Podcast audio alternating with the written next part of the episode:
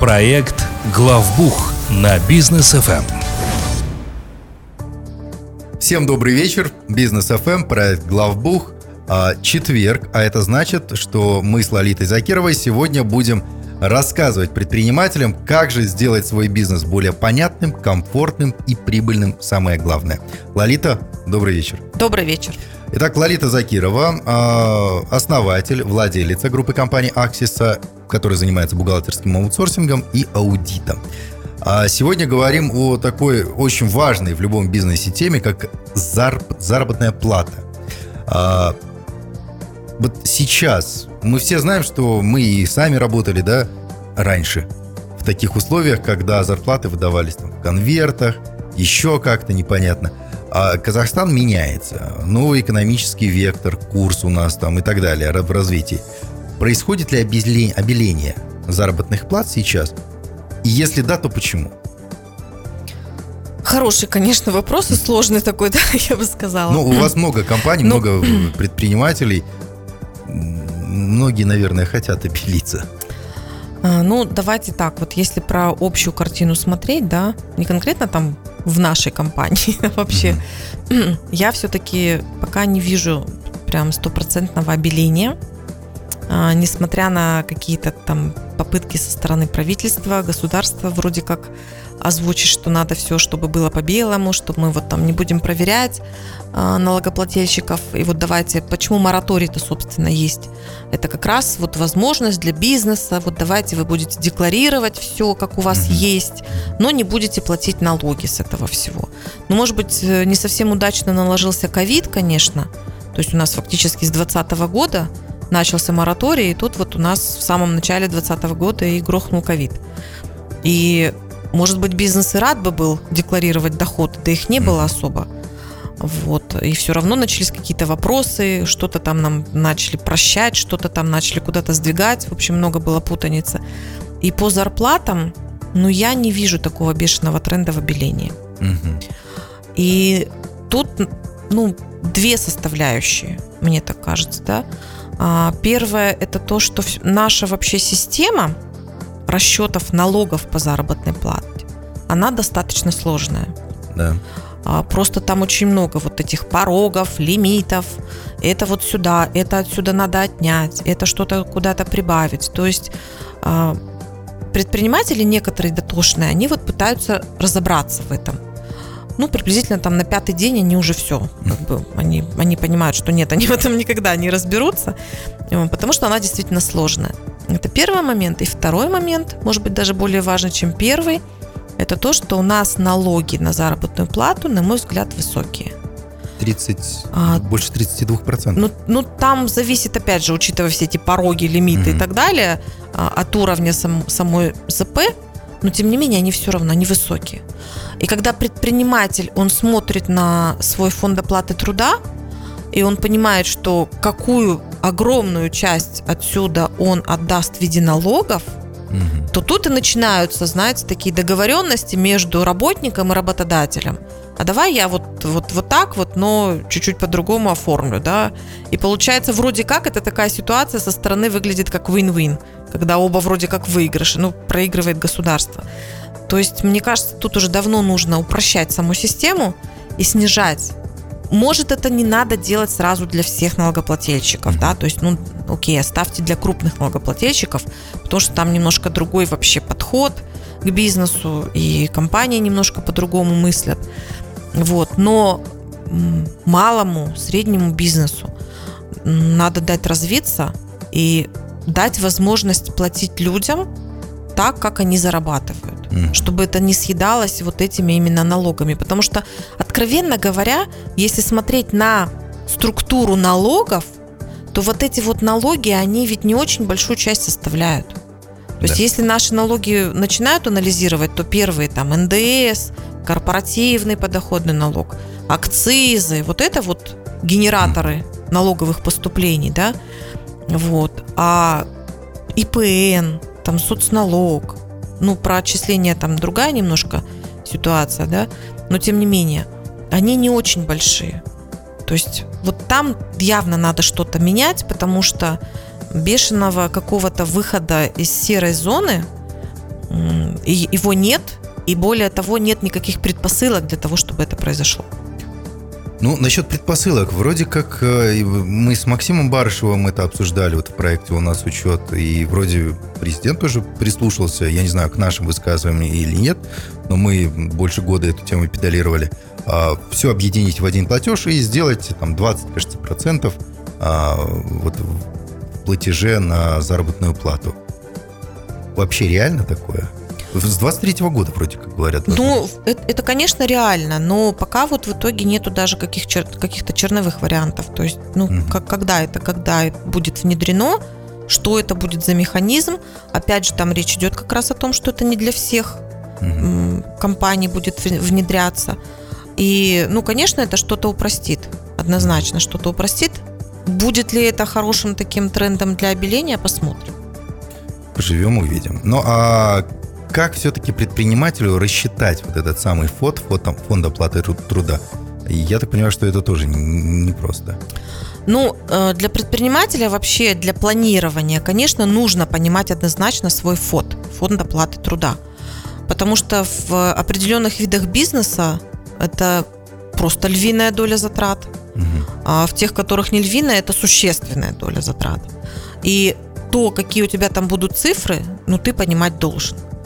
А, обычно мы берем грубо там, да, 25-27%, то есть это если вы выплачиваете человеку на руки какую-то сумму, то вы от этой цифры сверху накручиваете там 25-27%, mm-hmm. и вы тогда поймете, какой у вас фот. А, у нас на странице в Инстаграм есть прям файл в Excel, мы специально его делаем уже второй год, это в Инстаграм Аксиса, нижнее подчеркивание, да, KZ. Да, да, да.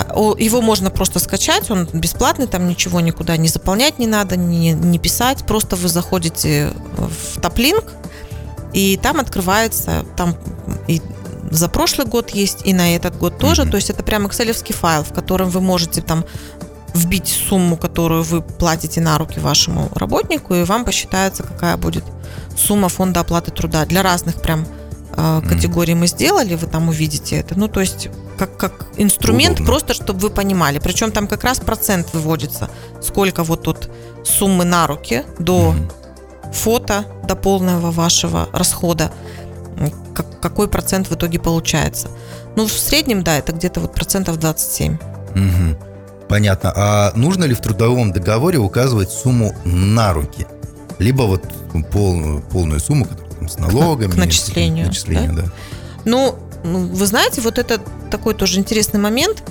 В Казахстане как-то одно время, ну, лет, наверное, там 10 да, назад, а, прям где-то было пополам, наверное. То есть какие-то компании указывали сумму на руки, какие-то к начислению.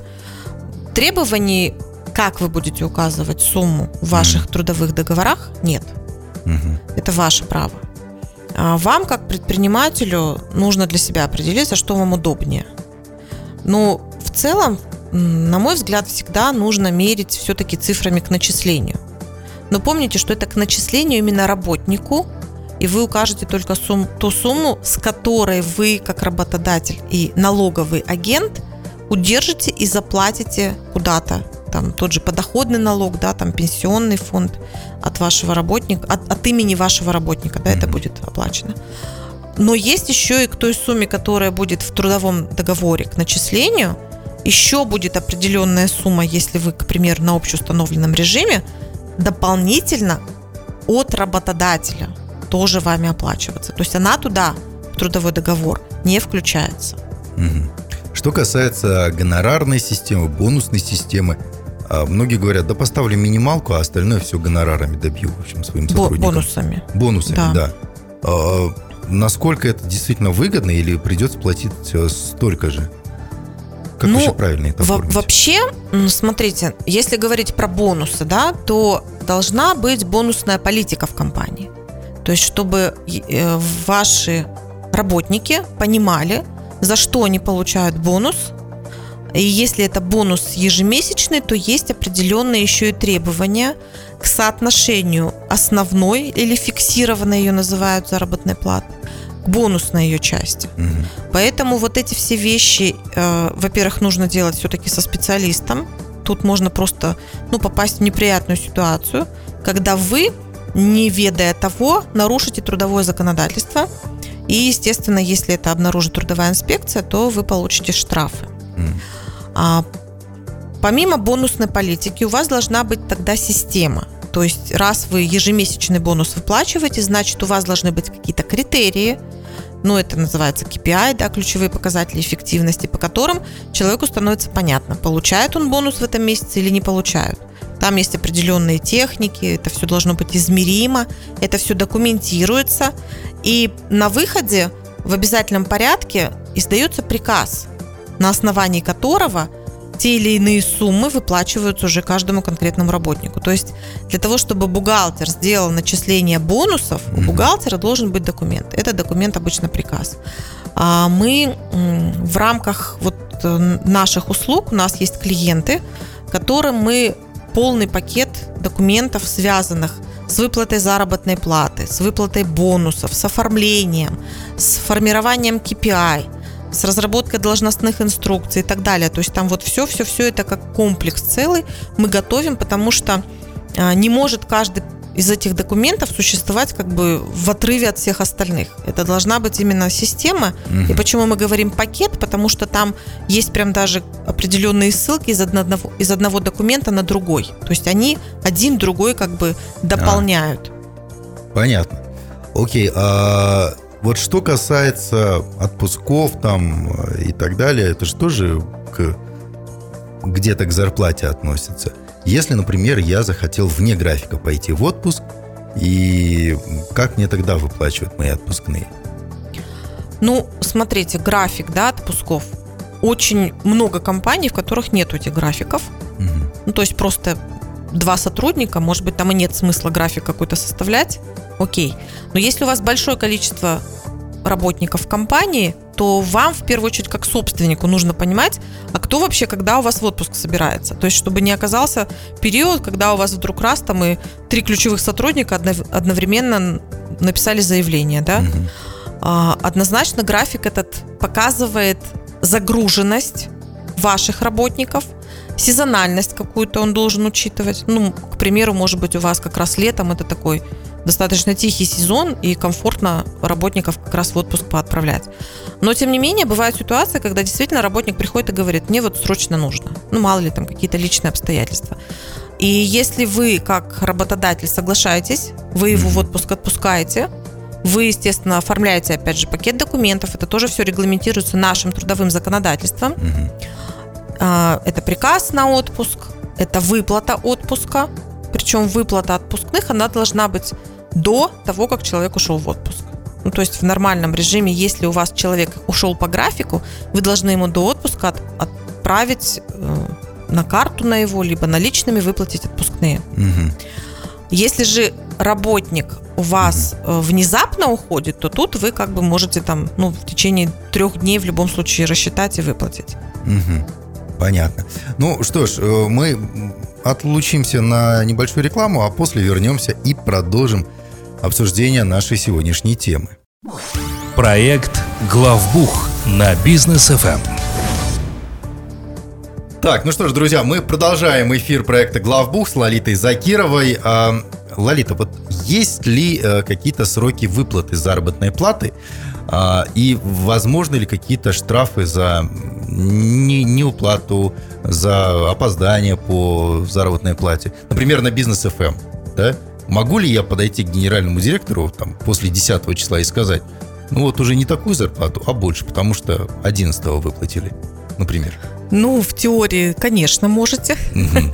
Но вообще, на самом деле, да, законодательно закреплено, что заработную плату выплачиваем в первой декаде, ну, то есть до 10 числа.